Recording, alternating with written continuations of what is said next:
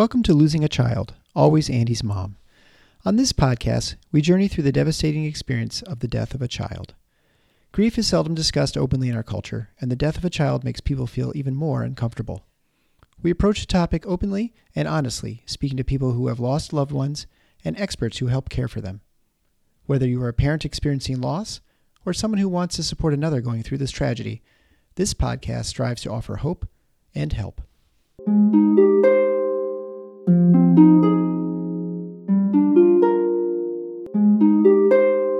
Welcome to episode 175 of Losing a Child, Always Andy's Mom. I'm Marcy Larson, Andy's mom.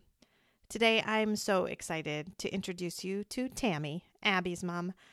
So, Tammy has been listening to the podcast now for two and a half years and has been thinking about sharing her story for much of that time, but finally decided that this is the right time to share Abby, her little sparkly Abby, with all of us.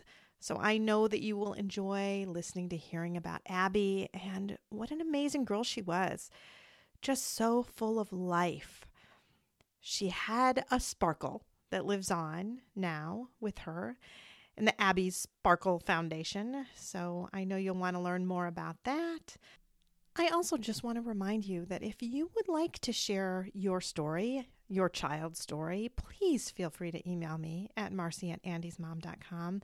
I just love to share these stories, and it was really neat to be able to hear from Tammy, who's been a listener for such a long time.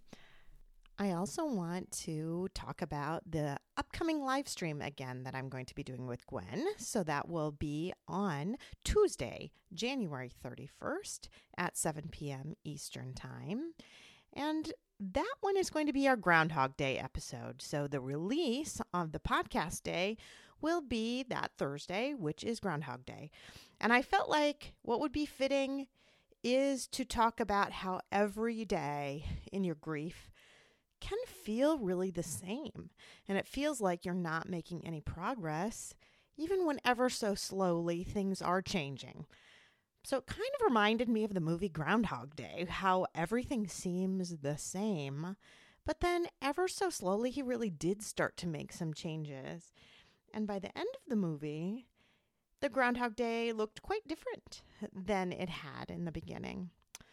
We're also going to take this opportunity to talk about little messages of hope. We have done messages of hope episodes really, I think, every year, right at Christmas time. And I just didn't do that this year. I am not sure why, but we didn't. So I want to give people a chance to send in little stories, little messages of hope. Maybe messages that you feel like are from God or from your child, kind of helping you through. Um, there's a really great one in this episode if you listen all the way to the end. So make sure that you do that because I loved that one. But feel free to email me at marcy at andysmom.com. Or if you want to just come on the live stream and tell the little story then, that's really great as well. So I hope that all of you tune in for that. But right now, I want you to sit back and enjoy listening to Tammy, Abby's mom.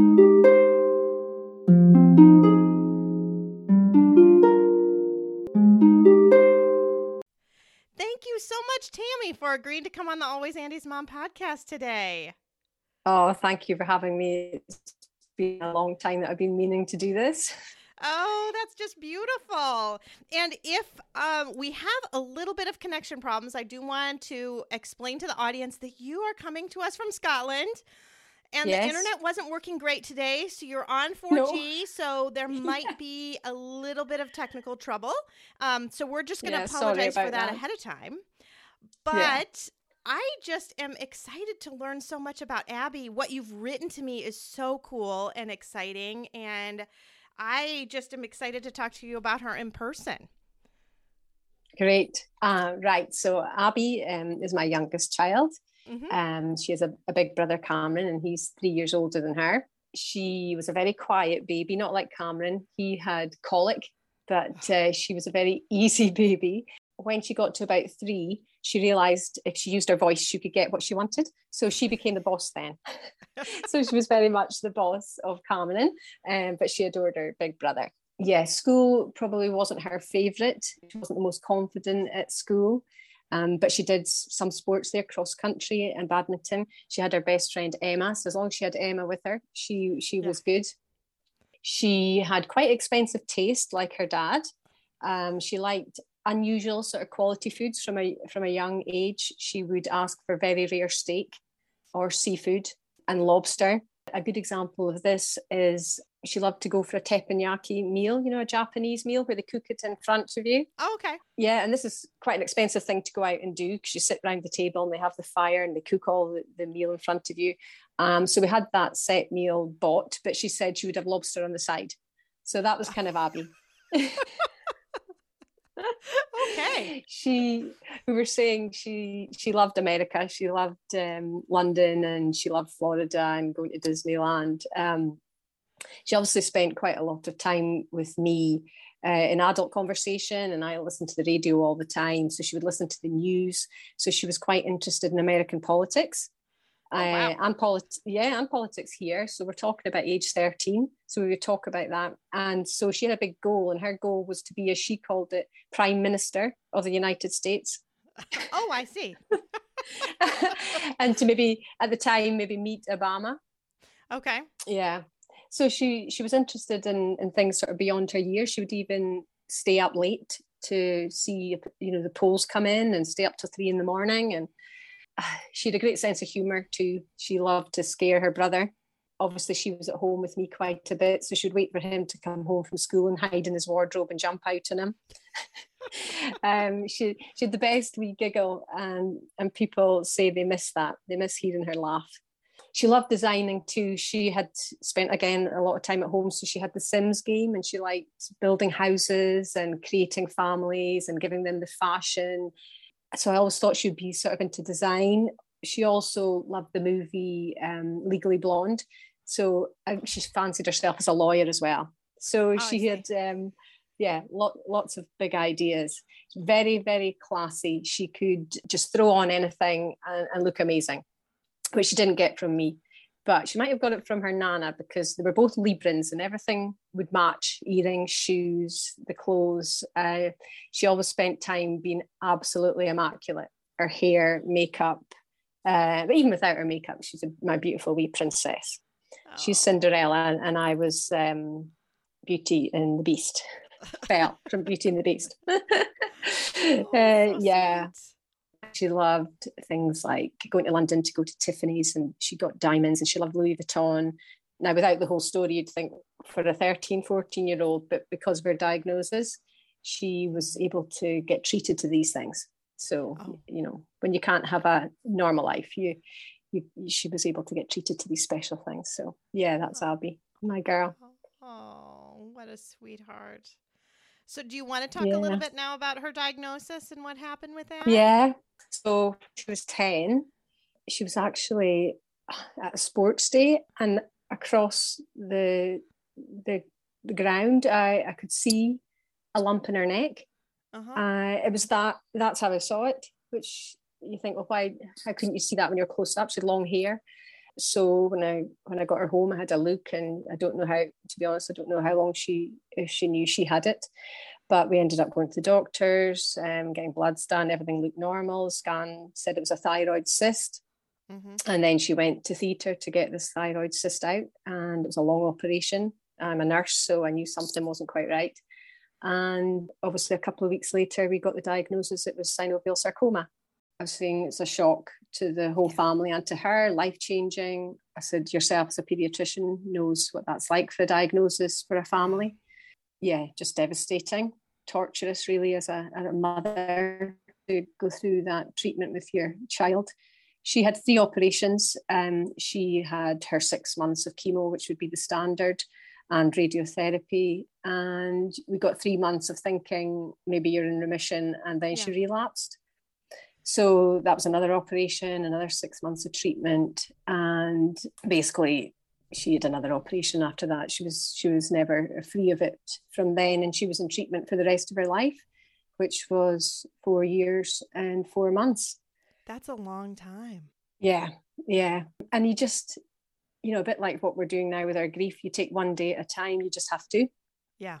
You can't think too far ahead and you have to make the most of every day. Uh, and that's what she did.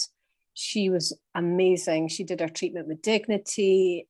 You know, knowing how we feel in grief and how difficult it is dealing with a day, I think about how she dealt with her diagnosis.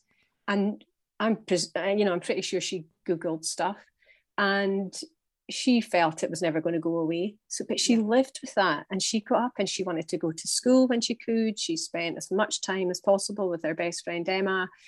She found cheerleading, another American thing that she loved. Yeah. She said to me, I live for cheerleading. Really? So she said, mm-hmm. yeah, she said, it, it got me out of my bed. She as I say, she didn't like sort of individual um, sports, but she liked team team things, so she yeah. could fit in with the team. So the attention wasn't all on her. She loved the makeup, the dancing, the glamour, the competing, and she actually said, um, "Cheerleading brings out my inner sparkle." Oh, so uh, we were so so happy with the local cheerleading squad, ASCD. Um, and what they were able to do for Abby and to give her that, um, yeah. that she had something to be able to focus on and leave the house and do a treatment at the same time. Mm-hmm. Yeah, in her last year, she competed three competitions. She was the flyer. She got th- thrown up in the air. She was actually really? dropped. She was dropped in practice, and they came second in the first competition, and they won the next two. wow! And uh, obviously, the coaches had to know about Abby being in treatment, and yeah. they went to the practice area and said, "Where's this girl?" and they're saying, "There's her." what? You know, nobody could believe it. Nobody could believe it.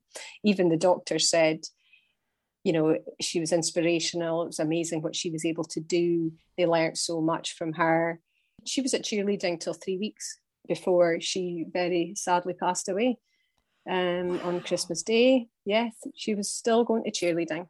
And then three weeks later, Christmas Day 2017, she sadly passed away on her favourite day of the year, the sparkliest day. Yeah. Yeah. Christmas Day. Wow. That's funny that you call that. I mean, in some ways, I, it, being her favorite day of the year, that's probably a day that she really wanted to get to, right? Yes. Yeah, we we see that. We feel she chose that day to go. she wanted yeah. people to always remember her every Christmas. it's Abby's day. It's Abby's day. it would be a typical yeah. Abby thing. It's Abby's day. Yeah. That that does yeah. make it amazing. Amazing.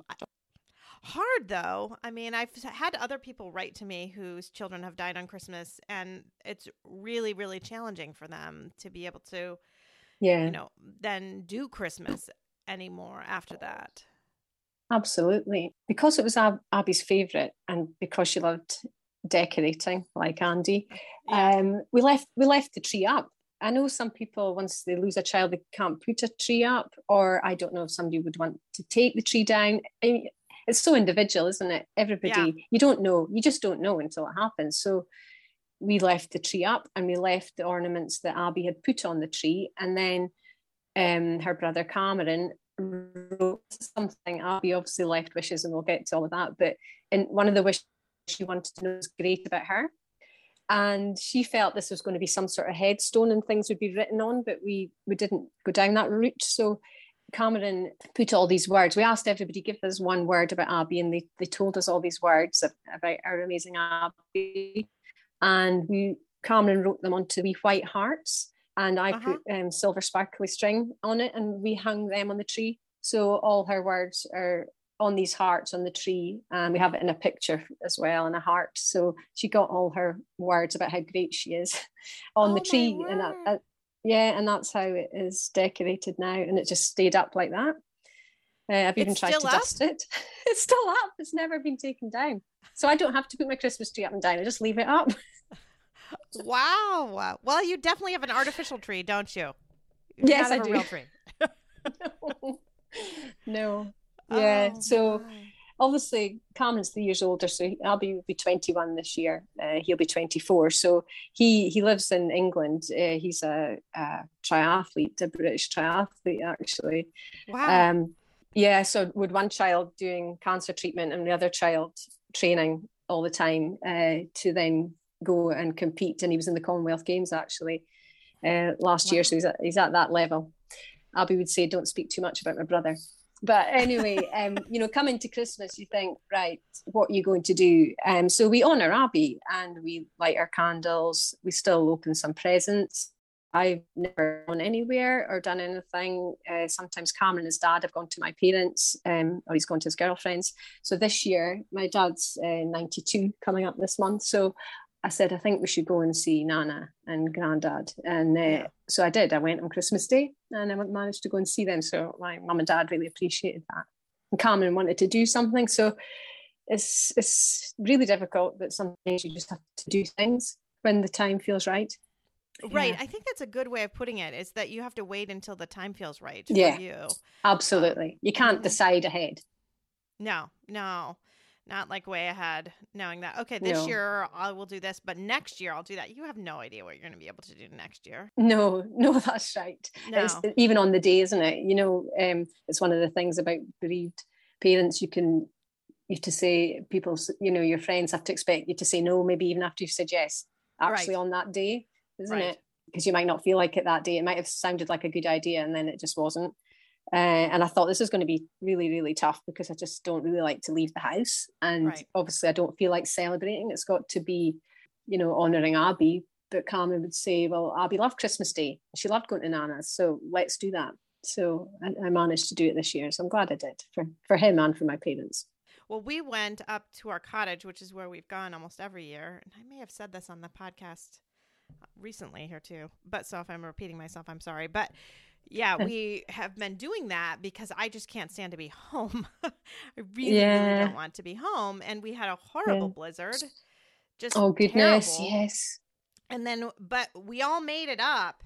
But I was fearful that we would lose power, and if we lost power, we wouldn't have heat. And I, you know, and oh, yeah. my father-in-law is like calling me and saying, you know, this is serious. I don't know why, you, what kind of what you're uh-huh. doing. And like I said, Jerry, I can't be home. I can't be home. Yes. Like I just can't. So we are going to chance it. We've we made it up, you know, before the snow got too bad, and we are just going to sit here. And if the power does go out, then we will deal with that when we deal with that. But like, mm-hmm. I don't think they realize how emotional it, it would be for me to try to stay home. I just yes like I couldn't do it and it was in my heart that I didn't have to and so the idea of having to now do that yeah I, I just don't know how I would have handled it so I'm glad we made it up I know. we did not lose power we Good. we were able to be there you know the whole time and got uh my went out with my foster son once and he totally missed the road and drove into the ditch and we had to dig him out and oh no. fortunately oh, no. we were we were just down the road. So i said call your dad and your brother. They're gonna have to come dig us out. So, oh no. uh, so we were able to do that but that was like the worst thing that happened. So if that's the worst thing yeah. that happened it, and it kept our minds busy you know? I yes. Mean, in some ways you have to keep oh. yourself busy. Yeah. Well distracted. Yeah. Yeah and this too, every year we make tamales, which is a Guatemalan tradition. We make tamales mm-hmm. with my foster son, and I and it's not always fun. I mean, it's very time consuming, and it makes an entire mess of the kitchen and everything. But I don't know what I'd do without it, to be honest, because it yeah. keeps me so distracted and busy. And I guess every year when I ask him if he's coming home for Christmas now, I mean, now that he's moved out and owns a house, I am mm-hmm. half afraid that sometime he'll say no. And if he says oh. no, then what do I do? I mean, I'm not going to make tamales if he's not there. oh, I know. And then what do I do? I don't know what to do. So we've just got to keep just my fingers crossed that every year he still wants to come home for Christmas, at least for a while. and, and that's it. You just won't know until he says no, and then you have to think of something else. I know. Then I'll have because I, I, yeah, I wouldn't. Although last year I did think, well, I go to my parents last year, and then I just couldn't. So yeah, um, yeah, it just, and then, but then maybe once you've done it once, some done something different once, then it makes it easier. I don't know. Again, yeah, it's one day at a time. What right? One day at a time, isn't it? You just yeah. don't know. Yeah, you don't know. Well, I know. want you to talk about your healing journey after Abby died and what you've done because you've done some pretty cool stuff. so, unbeknown to us, that year in February, had the worst news. She wanted to go immediately to see her best friend. And now they were only 14. So we went yeah. there and we spent the weekend. And I didn't exactly know what they had done. I knew they had written something down, but it was put away in the hope that we'd never need to look at it. So yeah. on Boxing Day of 2017, I messaged. Which is the day after um, Christmas, right? That's right. That's right. That, okay. uh, that is after, not a the, not a holiday that is celebrated oh, here in the United States. So right, but I'm like I'm pretty sure that's the day after Christmas. Yes, that's right. It's the day after, and I messaged her best friend's mum and I said, I think I need those bits of paper now, and she said it's four bits of A4 and they've written stuff down. So she, I've never actually seen the bits of paper because I want Emma to keep them because that's a special yeah. moment where that they had. Uh, I just got photos of it Boxing Day, I'm sitting reading all the wishes that Abby had put down with Emma. And I chuckled at some of them because she said she wanted a cheer display at her celebration of life. She wanted us all to do speeches. She wanted us to go here and do this. She wanted the teas and coffees in this, this place. And she wanted us to use this special photo on her leaflet. She had her entire celebration of life planned? Yeah, everything was planned, exactly what we would do. And she said, I want you to set up my own charity. It's called Abby's Sparkle Foundation, and they created the logo. They sat oh. down and they oh. did a yeah Abby Sparkle Foundation. And so if you're watching the it. video, you can see that she's wearing a shirt mm-hmm. with the logo right on it, yeah. Abby Sparkle Foundation. Yeah. Mm-hmm. And she said, raise money. This is what we use as her cute words money towards hospitals and stuff. Okay. That's what she said to do. Yeah. So she obviously during her cancer treatment had had help from other charities to yeah. buy her Louis Vuitton stuff. and she'd had free holidays uh, in, in Scotland so she'd had uh, money gifted to her to be able to do shopping because that was one of her favourite things. I think I forgot to say.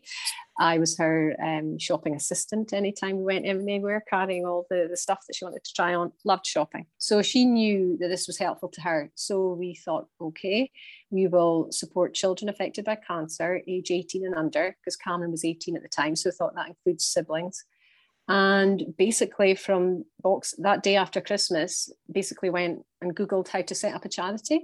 Uh-huh. and there's a, an organization in scotland the scvo and it gives you the steps about eight steps and we just followed the steps. And it took three months to get legally set up because it's like setting up a business. Um, so in the march the 12th we were registered as a, an abby's charity which was great to be able to achieve.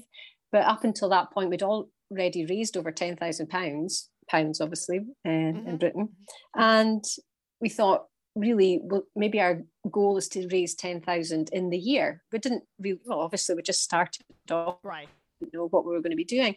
But with Abby's celebration of life and all the donations there, and everybody that wanted to immediately give us donations because they heard that Abby had set up her own charity and they wanted to support it, and right. the fact that you know she sat down age 14 and told us to do this again abby's always the boss I feel her with me telling me this is maybe the right way to do it, maybe that's not the right way to do it. It has to be I'll be perfect. Uh, well, we try our best to. Yeah, so we we now give children gifts. We call them sparkles. These yeah. gifts and grants. So a sparkle can range from a fifty pounds superhero doll that a three-year-old girl wanted to take into hospital to give her the confidence with the doctors and nurses. Oh. Um, she wanted two of these dolls the least we've ever spent in a sparkle. And It meant so much. I use it as an example of saying, you know, a sparkle can be something so simple, but it means a lot to the child. So it's all yeah. individual, something they maybe need as a treat or something that is practical for them, maybe with schoolwork or to help with their recovery. Uh, lots of phones and iPads and laptops and gaming equipment uh, to distract them or keep them in touch with their peers.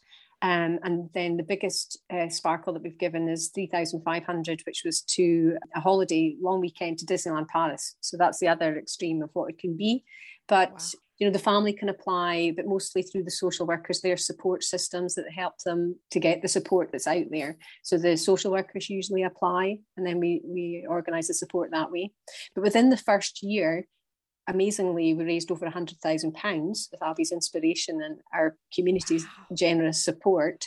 So we were able to buy a holiday home caravan in Aviemore, which is in the Cairngorms National Park, which is a beautiful area of Scotland and one of Abby's favourite places. And so we now can have families in there for free holidays.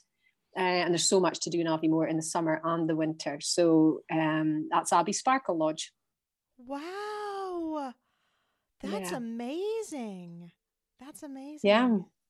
So up till now, we this year we have managed to um, over the five years, the amazing support that we've had, we've raised half a million pounds, half and million we have helped wow. over one thousand half a million pounds. We can't believe it because we set out to raise 10,000 in the first year. Yeah. And we've helped over 1,200 children. Oh so, well, Abby has. Abby's inspiration. We always say it's, I, I work for Abby. Right. it's Abby's right. inspiration. And this is what we're able to achieve in her, her memory, uh, in her honour, and because she told us to. right, right. Because she told yeah. you to. She listed exactly yeah. what she wanted to do. I know it's incredible and it blows me away. And it's just the, the most special part of Abby's story when we talk about Abby's child to be able to tell people that. And when they know a 14 year old girl has sat, you know, sat down and written that down at her worst time when she was thinking of other people, uh, it's quite incredible. That's that's um, that's our that's Abby's story. Yeah, you know, I want to go back yeah. a little bit to that weekend. So you had you just gotten the news that that things were terminal for her? Is that what had happened? We never used those sorts of words. Again, mm-hmm. Uh, you've got to try and keep hope. I used to say right. to the doctors, hope hope's as strong as chemo. Abby didn't like hospitals, she didn't like doctors, she didn't like speaking about anything, which was quite difficult for me, as you can imagine, in your position when you've got a parent that's doing the communicating for a teenage child. Yeah. Um, but Abby just, it was her way of coping. She didn't want to speak about it, she didn't want to hear anything from them, she only wanted to hear it from me. Um, again, the doc, that's why, yeah, that's why the doctor said we learned a lot from Abby because we didn't realize she knew as much because she wrote all these plans down. So she did she wasn't ignoring it. It wasn't like it wasn't happening. She puts it down in case, but she decided to live her life differently. Yeah. So me being the one that always had to have the conversations with her, I did have to have that conversation. And I just said, the doctors say there isn't anything more that we can do. But it's not that I don't believe them. I just want to you to carry on getting up and being amazing every day, just like you have done. Let's just yeah. keep going. And she yeah she said um, obviously that was a very traumatic conversation. Yeah. And she got upset i got upset and then she said i want to go and see emma. Right. And emma was not and living close by at the time then or she was? Yeah 15 minutes away. Oh okay. Okay. Yeah. But she spent so we like a whole day with her it sounds like. Oh they would say that she was their uh, third daughter she oh. she always wanted to be at emma's as much as she wanted to be here. I, I said to Abby one time, I think I should adopt Emma. And she said, No. I said, Oh, okay, then you do like being here just with me. So she wanted to be with Emma so much. Um, Emma was a great, great support to her. She's part of Abby's charity now, a big part, which yeah. is great. Great for us because we know she knows what Abby wanted and that she was there when this was formed. Uh, so yeah, she we went and spent the whole weekend there, but she spent many weekends there. I had yeah. to say sometimes, right, only one night sleepover, not two, because I want to see you as well. But um, no, we went away. It was uh, Emma, Abby, Emma's mum, Christine, and me. We went and did the the holidays that Abby was treated on. Emma got to come to if it was a nice lodge to go to. We went to a big uh, Center Parcs treehouse she was treated to uh, down near London. We all went to that. So we did lots, all the nice things we did together. The other stuff Abby wanted to just do with me. So uh, yeah, so that's what she did. That's how she took it. She thought, I'm going to write all these things down because if this does happen, this is, I want, I call it a gift. It's a gift yeah. from Abby to write all that down so that we knew we could do it right. Um, right. I'm a nurse now, but I was a midwife. And uh, I remember saying to the undertaker, we're at the opposite ends of the job. I yeah. I spent so much time with women bringing their children into the world, and and you're doing the other side, but both of them are so important because you can't do them again. Yeah, um, right. You know, you'd say you've got got to get this right as much as you can, and imagine if Abby hadn't written down all those wishes. How do you, your 15 year old child would have wanted? Well, know. you know, you've you've had to do that as well. Yeah. I see it as a gift, a gift from Abby that she kept us right as she always has done and still does. Right. So I wouldn't mind talking about Emma a little bit. So, how she has been involved, and just even that day when she shared all of that with you. You know what I mean? Mm-hmm. Do you know, there's some things I've never had a conversation with Emma to say, how did that conversation go? Because yeah. it's just, it's too much for me. Right. Um, right. I, I just can't put myself in that moment when they were having that conversation. And I also see it as really private. And I have never asked her if she's told anybody else. Yeah. Because what a moment, the two of them yeah. sitting doing that. I mean, it's hard to imagine. Um, so I've never asked her how the conversation went. I was downstairs with her mum. Abby and Emma were upstairs in the bedroom as they always were, just doing their thing. But you knew it had happened, right? Because Abby I told knew, you it had happened. No, no, Abby never said. I think Emma must have told Christine, and Christine must have told me. Okay, I was um, like, because you knew about the papers, you knew they existed. Yeah, I I knew they did something, but again, nobody wanted to ever think we needed to use them. Yeah. So I just knew that they were doing something. To be honest, and I'm not sure how much I'm saying here that even my parents don't know, but when we had that conversation, she immediately said, "I want to plan my own funeral." Really? And of course, yes, and that really really upset me of course and i was like okay but she could see what it was doing to me so so that's why she did it with emma mm-hmm. because she knew it would hurt you too much what a girl what a girl mm-hmm. yeah she did a lot i just am yeah. blown away by it actually I know, that's amazing. People think 13, 14 year olds wouldn't be able to do that. And I know the doctors thought that she was sort of in denial and she just wasn't. She was just doing it her way and the way that she felt she could cope best. Yeah. And that's how we did everything as much as we could because as you know a child in cancer treatment has a very little control. Oh yeah. Yeah.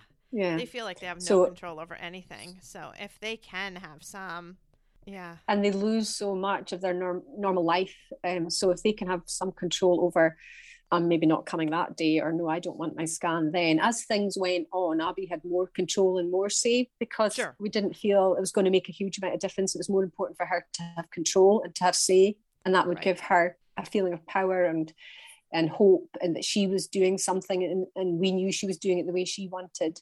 And then, and, you know, I was never so glad that I'd done nursing and at least I could communicate with the consultants and be on the ward rounds and understand. If I wasn't a nurse, maybe I wouldn't have felt so able to do that. Right. I think you're right. Mm-hmm. Yeah. Yeah. Yeah. I think it's really hard to be a good advocate for your child when they're going through all of that. But if you have a little bit of knowledge of the system in some ways, I think yeah. it can help a little bit. Yeah, I think so. An understanding of really how it works and also having the confidence to speak up for her, which you had to do all the time. Yeah. Why don't we talk now about your personal grief journey and what that's sort of been like? We talked about the charity, but let's talk about you and your grief. You know, I wanted to tell you a wee story because I know when when mums talk, it's nice to have a wee story that, yeah. sort of about a situation or about your child. And I remember within the first couple of days, either being in my onesie or my dressing gown, going about with Abby's tablet box in my pocket mm-hmm. because I was nurse, you, you know, I was mom, nurse, uh, best friend, uh, shopper. I was everything, yeah. and I just felt lost with this tablet box because I yeah. had no, you know, I had the schedules in my head. I knew what she had to take when. If she went to Emma's for a sleepover, I'd be texting her saying, "Take that one now." Remember, remember, and I they had them numbered. Take number three, and she did. I mean, the amount of tablets she had to take, as you can imagine, she was great with them all in one go. And but she could go for a sleepover to Emma's and know what she was doing with it and side effects, difficult, difficult side effects. So. Yeah that was always in my head. Um, I kept a diary of everything, the treatments that she was on, uh, side effects, all her tablets, and I was still keeping it on Christmas morning. Um, I don't want to go into too much about Christmas morning, but I will say that we were all opening our Christmas presents. Oh wow! Yes, uh, that's amazing Abby was and is. So I was still keeping a diary and again, I won't, I've never said to really anybody, I won't go into this, but she said something to me. So it was quite an amazing, she was amazing, right, right till Christmas morning. But I was keeping this diary. So I, maybe just a nursey sort of thing.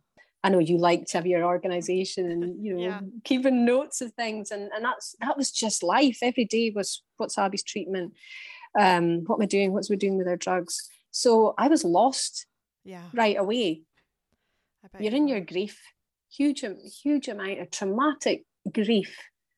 And you've you've no I'm not a carer anymore. Right. So I was just so weird. I just didn't want to let go of this tablet box in my yeah. pocket. But as I say, I threw myself into setting up Abby's charity like she told me to do right away. And that's why I think it was a huge gift. And I know people, my family, friends, people will say I do too much. Yeah. Um, they, probably, they probably say it to you too. And then that is a it is a coping thing. it yeah. is a coping thing. But also I get comfort out of doing something positive in Abby's memory. Yeah. Um, and right from the start, I remember the the community palliative care nurses who again, part of the story that people probably don't know is that we never had anybody in to help uh, because Abby was so well. The district nurses came one day and they said, "Can we see her?" And I said, "No, because she won't want to see you." And then and they didn't come back, and that was that. We had an amazing general practitioner who was amazing and came on Christmas Day, which just a terrible thing for him to have to. But as I say, we just did it as a family. I'm really, really grateful that we were able to do that. So we never had any of the palliative care nurses, anything like that in and they came and i think she came back maybe a couple of months later because uh, I phoned her about something just to discuss just just how other people were reacting really. And I said I know this can't be fixed so I don't want anybody to try and fix me. And I know I'm going to this is how it is and I can't change that. So I just it's not, I've accepted that and I need to do something positive. Abby's told me to do this and that's how I'm going to do it. If I'm either you make the decision are you going to stay here in this earth or are you not? If you've made the decision to stay do something positive so that i can help other people uh, which again yeah the gift from abby. And she's so we had about an hour's conversation and she said well you've got a lot of awareness and you're not harming yourself. And away she went and never came back. And that was it. So that was that. So i just thought okay let's get on with it then. It was obviously a lot to do to set up abby's charity so that's what we did. And during Abby's treatment of four years and four months, I had to stop being a midwife, which is a job. I always said it's the second best job in the world because being a mum's the first best mm-hmm. job in the world. And I love being a midwife at my local hospital here. But as you'll know with registrations, I lost my registrations. Okay. So I had to I had to retrain and I had to decide what I was going to do. So I decided to go back in nursing because I felt that I should do something cancer related and okay. I felt I couldn't go back to do my midwif- midwifery job that I was doing before. So I when I, I don't know it'll be totally different in in Britain, but you do a three month course that is like the third year of a student nurse. So. Okay. As well setting up Abby's charity. So I was really, really busy. So I got my registration back and I ended up in a neonatal unit back with babies because I that's what I wanted to do rather than the oncology. I thought the cancer side is Abby's charity and the baby side and neonatal unit is what I'm used to and what I like. So I do yeah. that very part time now because I'm busy with Abby's charity. But really, I just stuck my head into that for well, a good couple of years, really. This year, no, well, this year we're in January now. Last year, at the beginning of the year, I thought that I need to do a bit more. It wasn't I wasn't keeping fit. I mean, I, I started running and so I decided I wanted to go back to the gym and do uh-huh. some exercise. So doing something different and more for me and more of a social thing by getting out in the evening because I could be sitting with emails a bit too long. Yeah. And really last year is the first time I've kind of thought about that and started to try and do things that are a wee bit different and do a bit more self-care. And also listening to you and Gwen about your self-care. And I know none of us are very good with it, but you have to make you have to make a concerted effort for that don't you? You have to really be i'm at, i feel very active with my grief. And you know i searched out your podcast and listened to it all to catch up. And then every week i listen to it. Like i said to you i feel like it's my tribe. I get to be with my tribe for an, an hour every week. And that it does really help. I love listening to it in the car on the way to work um, so I, I, always do that, and I look at other. Um, I read quite a bit. I did read quite a bit about grief to kind of educate myself about it in the beginning, and I do things. Me and Abby were very different about things that we liked. So I like live music gigs. She didn't like that.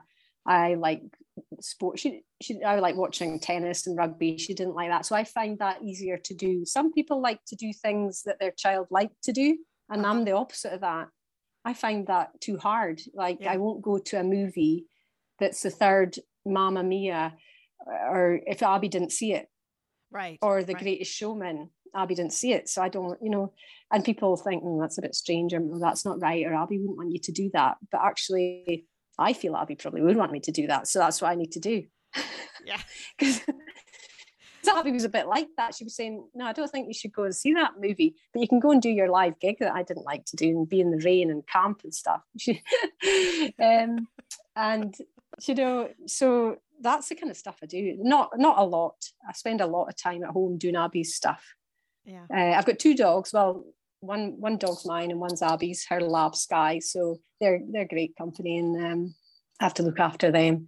And then Cameron gets to come home at Christmas once a year or we go down and see him. He lives in Loughborough and he competes, so I love to see him compete. Sure. Um, he, he, competes abroad, so sometimes we get treated to a holiday in Portugal and things, and not treated, but we're able Yikes. to go and watch him compete and to see him doing stuff that makes him happy and that, that he's achieving his dreams. That's great. Yeah, know, that's part of self care as well yeah, for me. Yeah, absolutely. Yeah. I'm sure Abby yeah. loved watching him too, huh? Did she like Oh, him? there's a photo of we say number one fan, and she's got you know the finger and the thumb when the fans yeah. and the yeah. number one fan. Well, I mean, this was in the November before she passed away in the December, and I had to drive her all the way down to it was Nottingham. And again, you know, she didn't keep the best I just said, you know, she wants to go and see him. We go in the car. It's a long journey. Off we go. And she got to see him compete, and she got to be on the telly because there was interviewers there interviewing um, some well-known athletes. And she was the back with the thing, and our friend Emma, Emma saw her on the telly, and we've got great photos of her and Cameron uh, her number one fan. So afterwards, she used to do double thumbs up, and he got that onto one of his tri suits, and it was double thumbs up and oh. he also used a hashtag STP, which was secret training partner. Yeah.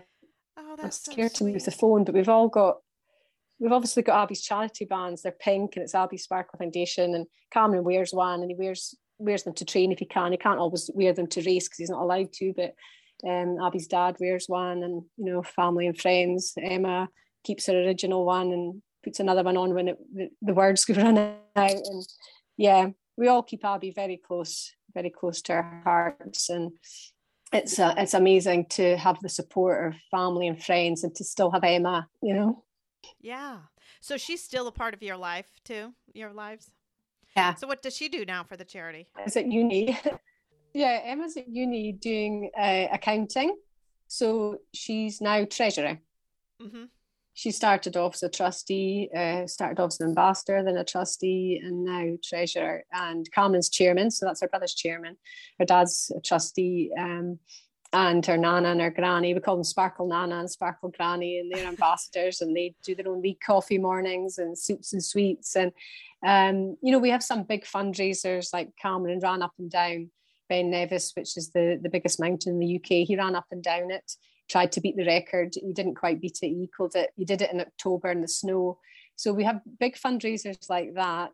Um, we had family climbing up Mount Kilimanjaro, but we also have uh, Granny and Nana doing a coffee morning and a soup and sweet in the local where I was brought up, uh, you know, and all the support from the community there. So it's a wide range of things that we do for fundraising.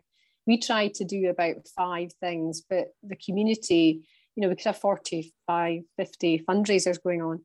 It is amazing. And it's amazing because every day I get to speak about Abby, see her name. Wow, that's um, beautiful. You know, and be able to do that. Yeah. I've got to say, I was thinking about you. I was thinking about you and how you do this. And I think people think that I see all the families and I speak to all the families, but I, I don't. It's mostly yeah. through email with the social workers or an email with the family to say, here's here's what's happening with the gift, it's arriving, or this is what's happening. But I don't do any emotional support. Yeah. And yeah, and that, that's quite a big thing, you know, if you're not on your best day and you're still doing this and yeah at this time of year and well, and I think too, it's different for you too because of who you are working with. So you are working with families whose children are still alive, mm-hmm. and you know those parents. Honestly, they desperately don't want to be you, right? Exactly. Exactly. They do not want when I was you. going through, yeah. And so to I mean, you don't want to put that on them either about you no doing, you know, having a real personal conversation with them because no. it does make it more real for them in some ways. Like, oh, yes. I, I was thinking exactly. about you and having Abby be sick for so long. And I think about this with a lot of kids that I know that are sick for a long time is they just keep going and keep going and keep going that you start to almost forget that wow this could just end because they they keep like they keep you keep yeah. thinking they're not going to make it and yet she still wakes up every day for 4 years she's still waking yeah. up every day yeah so it's it's hard i we think. never you know we never I mean, it's not that we didn't know any possibility, but you can't live your life like that. No, you can't. Every day you had to get up and and she was doing the best life. So I was there to support her. And I said, 100% I'll be, I'm here for whatever you want to do. If there's yeah. times she was with Emma and then I had time to maybe do something, fair enough. But otherwise, I was, she knew I was there 100% to do this with her. And to, if she wanted to try and then we would do it. But she just decided what we would do. Mm-hmm. And we tried to get the nicest, best sort of opportunities for her. And she just wanted to carry on doing that. So on a daily basis, you can't live your life thinking today is the last day. Right. You just couldn't. Um, I mean, mean, sometimes now, five years down this journey, I look back and I think, how did Abby do it? Yeah. Right. How did she do it?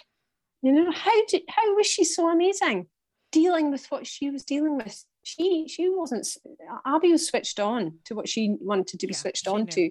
She yeah, yeah. So how did she do it? You know, sometimes as bereaved parents, we don't want to get out of our beds.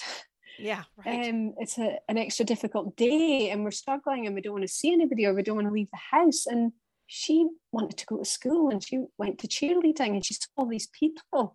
And you know how hard it is to see people sometimes, how we feel. And and there's some things I remember Abby what she said, and I, I get it more now yeah you know when you some there's bad news and you say well we can go and do this or we can go and do that and at age 12 or maybe even 11 she was like try to make it sound better age 11 she was telling me that I, I know now i was wrong it's like people trying to tell us look just let's go and do something really great and you're going to feel fine right Uh, right. No, I don't find just now, and that's actually going to make me feel worse. Just sit with me and let's be a bit sad.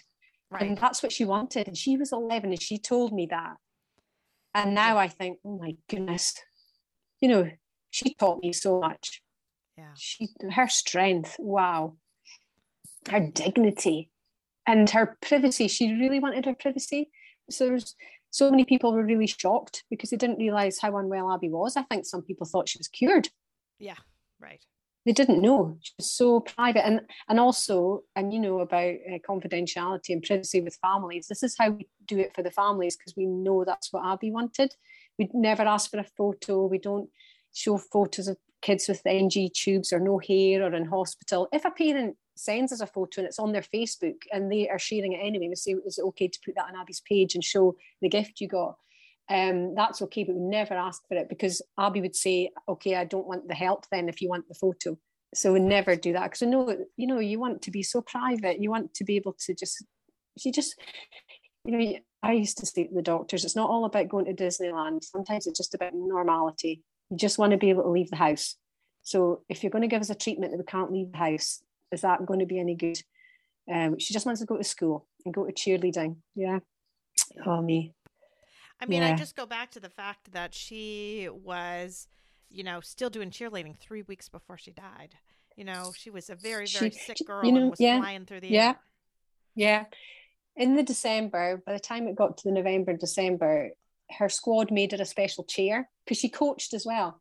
So uh-huh. she was able to coach. So they gave her a chair to make her more comfortable and she could sit down and coach.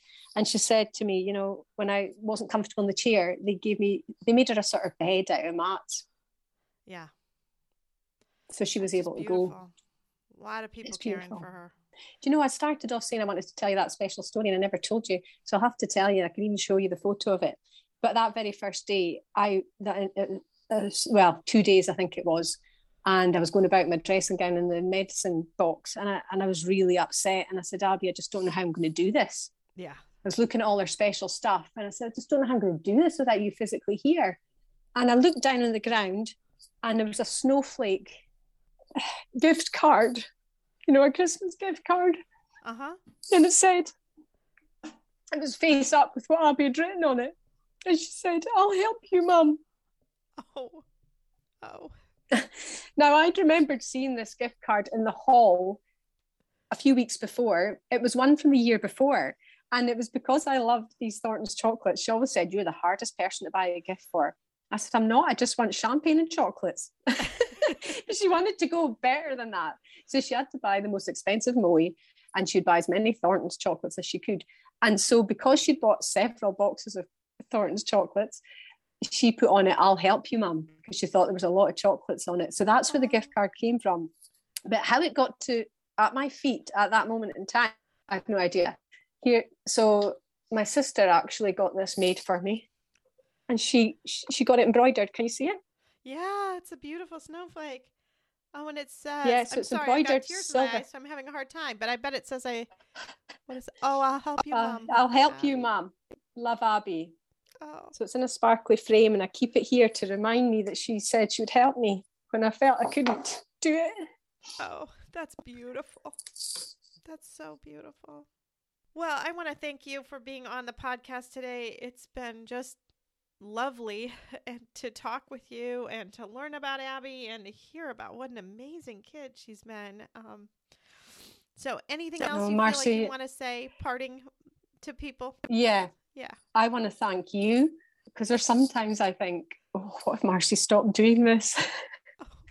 because I really look forward to your chats every, every week. I really do. So I want to thank you for doing that, and I want to thank um, everybody that's helped us as a family yeah. and supported Abby Sparkle Foundation because we need that support. So, yeah. Right. And how can people find out more about Abby Sparkle Foundation? What's I'm sure you've got a website.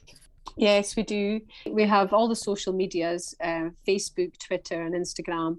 And we have the website at www.abbysparklefoundation.org abbysparklefoundation.org. Beautiful. Well, thank you again. And it's really been amazing to talk with you. Thank you, Marcy. Two and a half years I've been waiting, but to get the right time. But thank you for having me today. Really appreciate it. it was the right time today. Yeah, yeah. Thank you. Take care.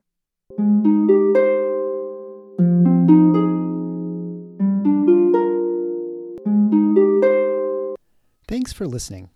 If you found this helpful or would like to support the podcast, please leave a five star rating and comment.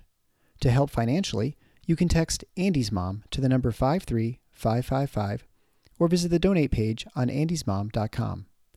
Your donations are secure and tax deductible, and we are now able to accept Venmo, PayPal, and Apple Pay. Always Andy's Mom is a registered 501c3 organization and can receive donations through smile.amazon.com, Thrivent Financial, and Benevity, amongst others. Marcy loves hearing from listeners. Please feel free to reach out to her via email at marcy at andysmom.com. Also, be sure to sign up for the email list to receive weekly updates as well as pictures of all of Marcy's guests and their children. Together, let's work to inspire hope, one day at a time.